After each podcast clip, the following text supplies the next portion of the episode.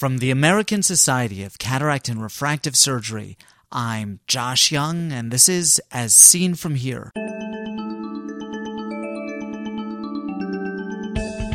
On today's podcast, riboflavin UVA cross-linking for keratoectasia, Part 1. So remove the epithelium, administer topical riboflavin drops, soak the cornea with uh, riboflavin. It's clinical evident because the, the actual uh, vitamin solution is, is bright yellow. So after several minutes, you visualize under the operating microscope the cornea stroma becoming yellow itself. First, this. In order to provide medical education free of commercial bias, as seen from here requires a financial interest disclosure before any podcast program. Dr. Kanellopoulos declares no real or apparent conflicts of interest. The Open Ophthalmology Project at openophthalmology.com is an enormous success with over 5,000 users in 57 countries. I have an announcement and a request about this open courseware ophthalmology project. First, I am happy to announce a dramatic improvement in functionality. Beginning this month, new versions of the 20 lecture optics series will be podcast. When you launch any of these new podcasts in iTunes, you'll see the word chapters appear on the menu bar. Each of the lectures has been divided by subtopic, and you can navigate directly to the subtopic of your choice by clicking on the chapters menu item. If you are viewing the lectures on a computer, an iPhone, or an iPod Touch, you'll also see an improvement in video resolution, just in time for the OCAPs or the boards. I have a request. I want to solicit lectures for the Open Ophthalmology Project. Perhaps you have a lecture you would like to distribute to our large viewer base. Just email me at jyoungmd at gmail.com. I'll be happy to have you on board, and so will ophthalmology residents from Dublin to Dubai. Come check it out at openophthalmology.com. We all swear the oath to first do no harm. Hence our feelings of guilt when we see the patient with post LASIK keratoectasia. But what if that slow, inexorable thinning were exorable? John Kanellopoulos knows how to stop keratoectasia in its tracks and maybe even make things better. The technology is called riboflavin UVA mediated collagen cross linking. Today, we'll hear part one of my conversation with John. We'll hear the conclusion next week. John, welcome to As Seen from Here. How common is keratoectasia after LASIK? Uh, it's quite uncommon uh, if you look at it statistically. But if you consider how many LASIK procedures have been done, especially uh, the LASIK procedures uh, over the past 15 years, uh, at times uh, where there was limited knowledge of the limitations of the cornea uh, tectonically and the uh, limitations of how many diopters, how much flap thickness we could use, et cetera, et cetera, the absolute number of cases is quite significant. John, are these generally patients with undiagnosed forme fruste keratoconus, or are these de novo ectasias?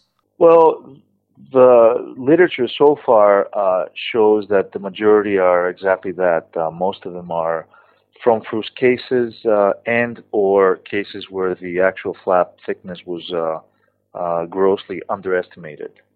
People thought, for example, that their flap was 130 microns, where in reality was 230 microns. So the residual cornea bed was quite low. John, what are the risk factors that we know for post-LASIK keratoectasia? Well, a thin overall cornea, uh, cornea irregularity uh, manifested either on uh, simple uh, cornea topography, or uh, if one has access to a more sophisticated um, uh, visualization of the cornea uh, showing the posterior cornea curvature, one may be able to see some initial signs of uh, of uh, cornea irregularity in the posterior cornea surface on Orbscan or pentacam. I think that that's the patient risk for keratoectasia. The surgery risk for keratoectasia is, in my opinion, the amount of ablation uh, that we perform on the cornea and the uh, structure and thickness of the flap. John, with these patients, there's progression in the topography and the steepening of the cornea. But is there progression in the ectasia in the thinning of the cornea? Well, it appears that uh, they they, they uh, behave clinically, if I can use that term, as a, uh, keratoconic patient that's in his late teens. So there's a rapid uh, evolution of irregular astigmatism, um, thinning of the cornea. Where in the cornea does the steepening take place, topographically? Well, that, that's an interesting question because uh, having dealt with a lot of these patients, there appears to be a bimodal um, presentation. One uh, is very similar to keratoconus, where you're having some inferotemporal steepening, and it it, it really, uh, if you uh, took out the uh, past medical history of LASIK surgery, resembles a keratoconic, keratoconic eye. Uh, the other category of patients that I've encountered uh, resembles very much pellucid ma- marginal degeneration patients. So you're having uh, in that second group steepening of the cornea that's that's way far from the central cornea, where you would usually expect keratoconus to manifest. It's usually um, uh, quite inferior in the cornea. Uh, so in the central cornea, you're seeing flattening of the cornea. Uh, and uh, you're seeing steepening in the uh, cornea that's quite uh, off the center, usually inferiorly and with significant irregular astigmatism. John, to the extent that conventional therapies exist for post-LASIK keratectasia, what are they?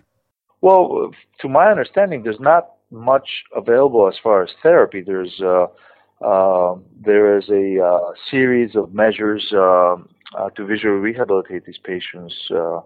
go to um, uh, soft lenses, RGP lenses, soft perm lenses. There has been uh, uh, a series of investigators that have tried uh, intracorneal rings as a mode of uh, rehabilitating these eyes with uh, variable success. there has not been a large series showing long-term efficacy with the use of intracorneal rings, either the Intacs or the Ferrara rings obviously a significant part in uh, this disease is eye rubbing, and we're seeing um, literature lately that pregnancy may also be a high risk uh, parameter in post uh, refractive surgery ectasia as well. So, in, in terms of therapy, uh, I would just point out as conventional uh, way, as conventional methods, uh, the visual rehabilitation, possibly intracornea ring implants, um, and uh, as a last result, they're lamellar or penetrating keratoplasty. John, what is riboflavin UVA cross-linking? Riboflavin UVA cross-linking is a way um, to uh, stiffen the cornea utilizing a photochemical uh, reaction well known to dentists and uh, other medical specialties in the past, where the molecule of riboflavin is used, riboflavin being vitamin B2, a very photosensitive uh, substance, meaning its exposure to light uh, denudes the substance uh, quite fast. Um, so a lot of people who are used to using riboflavin as a supplement supplement in their diet are used to using it um, in um, uh, containers that do not permit uh, sunlight to be absorbed.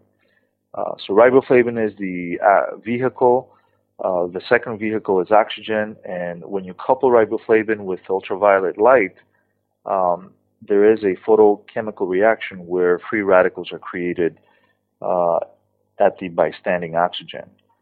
So these three components, riboflavin, uh, ultraviolet light, and oxygen, create free radicals, and the presence of free radicals uh, right next to corneal collagen has been shown to create more linking between these uh, long collagen fibers and making the uh, uh, collagen be- behave biomechanically as a more rigid stu- substance.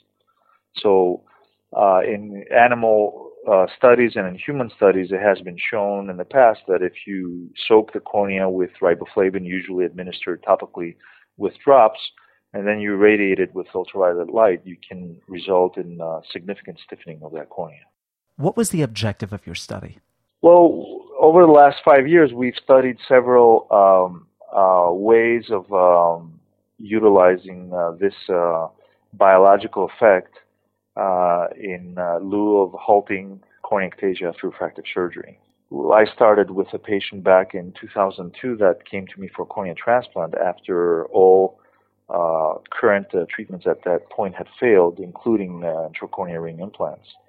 And uh, being freshly uh, introduced to that technology then, we considered with the patient the possibility as a compassionate treatment uh, to utilize cornea cross-linking and uh, see how things go before we went ahead with the penetrating uh, transplant. It was a tremendous success story, uh, uh, actually, because after the treatment, we found that a significant part of the ectasia reversed, meaning the cornea parameters flattened, and the patient was visually rehabilitated to a much better point, uh, specifically from a 2100 uh, endpoint to a 2050 uh, endpoint.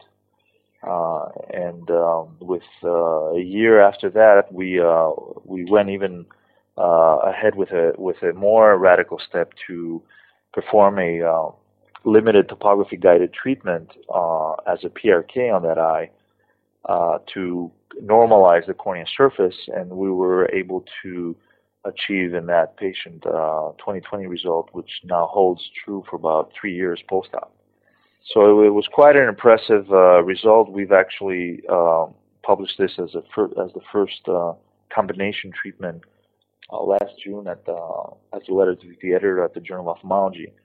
And this really uh, uh, practicing here in Athens in the hotbed of keratoconus and some cornea ectasia cases resulted in us um, uh, getting uh, very much involved into uh, cross-linking corneas, studying the cross-linking alone, then uh, PRK after cross-linking, and now currently over the last two years combining the two treatments as one, meaning a very limited, as far as how much tissue we remove, um, topo-guided uh, normalization of the cornea in conjunction with cornea cross-linking and uh, it, it, currently is a significant part of our everyday uh, practice with uh, all ectasia cases, primary and uh, secondary. John, can I get you to describe the design of your study? Well, uh, the initial study that uh, we we performed was taking all ectasia cases that we were considering cornea transplantation based on their inability to be effectively uh, visually rehabilitated with glasses or soft lenses. Uh, and uh, as you can imagine, the majority of these patients were uh, patients who were intolerant to contact lenses, rigid contact lenses. And uh, undergoing the um, uh, cross-linking procedure, at that time we used a standardized treatment of um, half-hour exposure with topical drops administration and with effluence of 3 milliwatts per square centimeter. Well, this has been the uh, mode that has received the CE mark in 2006 in Europe. So all European Union countries do have a, um, clinical permission to utilize this treatment for uh, uh, primary and secondary corneal ectasias. So we we studied several uh, groups of patients. We studied a group of uh. Um, we now have a total of about 50 cases treated and we studied a, a group of patients with primary ectasia, meaning keratoconus patients. John, can I get you to walk me through a riboflavin UVA cross-linking procedure? Okay, so the, the standard procedure, because we, we're currently working on several protocols with, the, with, with this uh, technique, but the standard procedure is, is quite simple.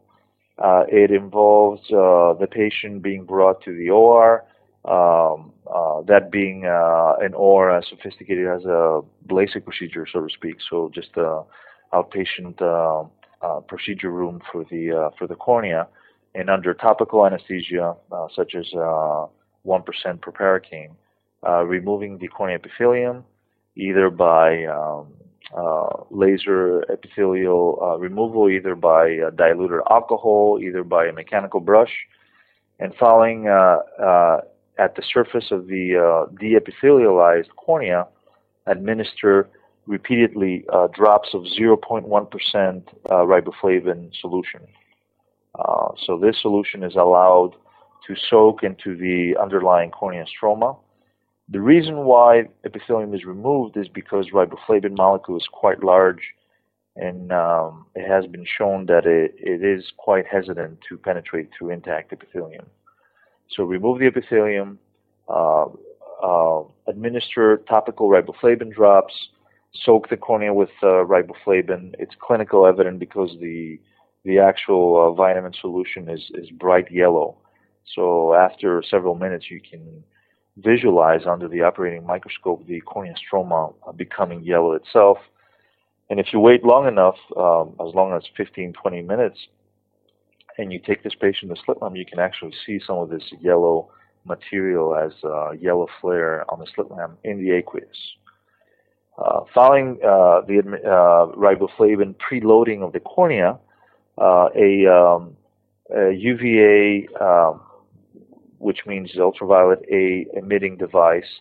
Uh, this is not a laser. This is a device that emits a narrow spectrum of ultraviolet light, usually between 365 and 375 nanometers of wavelength uh, is being placed over the uh, cornea, usually at about an inch distance, so about two and a half centimeters. And the fluence is um, has been traditionally studied uh, at the level of uh, three milliwatts per square centimeter, and this is what has been used in most clinical studies, to my knowledge. Uh, this is the one. This is the fluence we initially used as well and then um, the uh, UVA light left uh, to irradiate the surface of the cornea and uh, uh being coupled with repetitive administration every two minutes of a drop of riboflavin on the surface and as needed the topical anesthesia according to patient comfort. So this procedure now UV light coupled with um, topical drops uh, it's quite comfortable for the patient because the, the cornea is, uh, is numbed by a, a, local medication. It is quite boring for the patient to be looking at this blue light for about half hour. Uh, is completed, and then uh, the surface is uh, rinsed with uh, BSS, and topical corticosteroid and antibiotic is used, and a bandage contact lens is usually placed in the eye and uh, the patient sent home with some oral analgesia and uh, topical corticosteroid and antibiotic combination for, for about a week's time. John, thanks. That was really clear. Let me ask you what your findings were, what your results were from this study. Well, the results are, are quite uh, impressive. Uh, I should uh, warn clinicians that are not familiar with this with this technique that uh, there's a lot of the results they initially see is an uh, are quite are quite an artifact of the actual um, biomechanical changes in the cornea, and I'll explain that. Uh, once the cornea epithelializes, and, and this is traditionally uh, true within the next three four days, uh, you can establish uh, in lieu of cornea topography or Orbscan or pentacam tomography imaging of the cornea that there is a flattening effect on the cornea.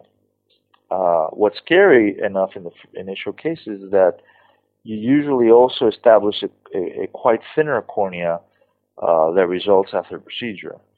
And this is, uh, in my opinion, an artifact because the the light scatter through the cross-linked cornea becomes quite uh, uh, intense.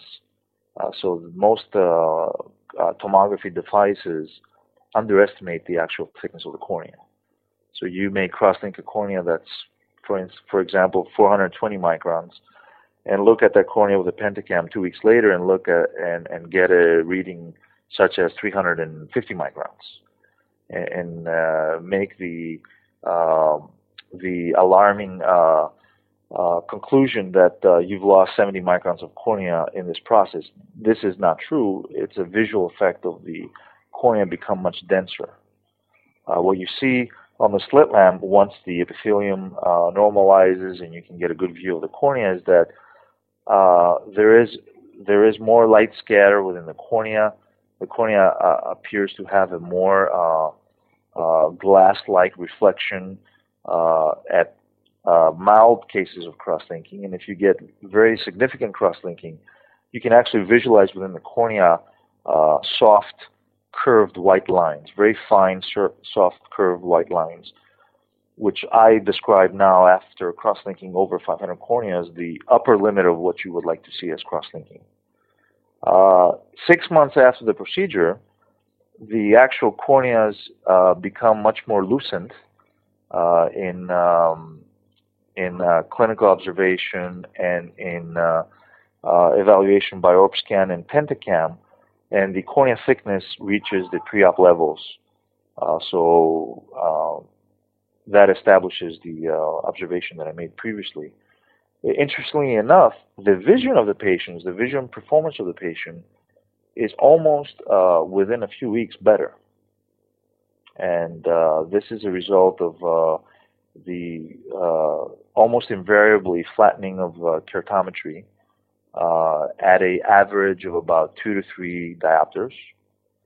And in our uh, observation, keratometry was uh, flattened in a uh, respective magnitude to the amount of the ectasia. So, for instance, if we were cross-linking a 50 diopter cornea, uh, we would probably get a 1.5 2 diopter uh, flattening effect. If we were cross-linking a 55 diopter cornea, we'd get a little bit more than that, and so on and so forth. John Kanellopoulos is Associate Professor of Ophthalmology at the New York University School of Medicine in New York, New York. He's also Director of LaserVision.gr Institute in Athens, Greece. His paper, corneal collagen cross-linking with riboflavin and ultraviolet A to treat induced keratoectasia after LASIK in situ keratomileusis appears in the December 2007 issue of the Journal of Cataract and Refractive Surgery.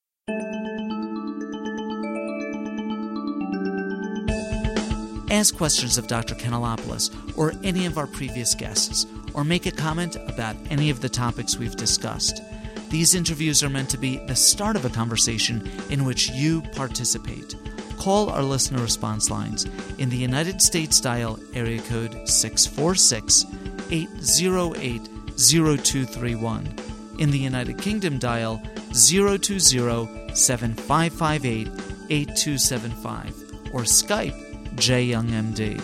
As Seen From Here is a production of the American Society of Cataract and Refractive Surgery be a part of the next podcast. I'm Josh Young.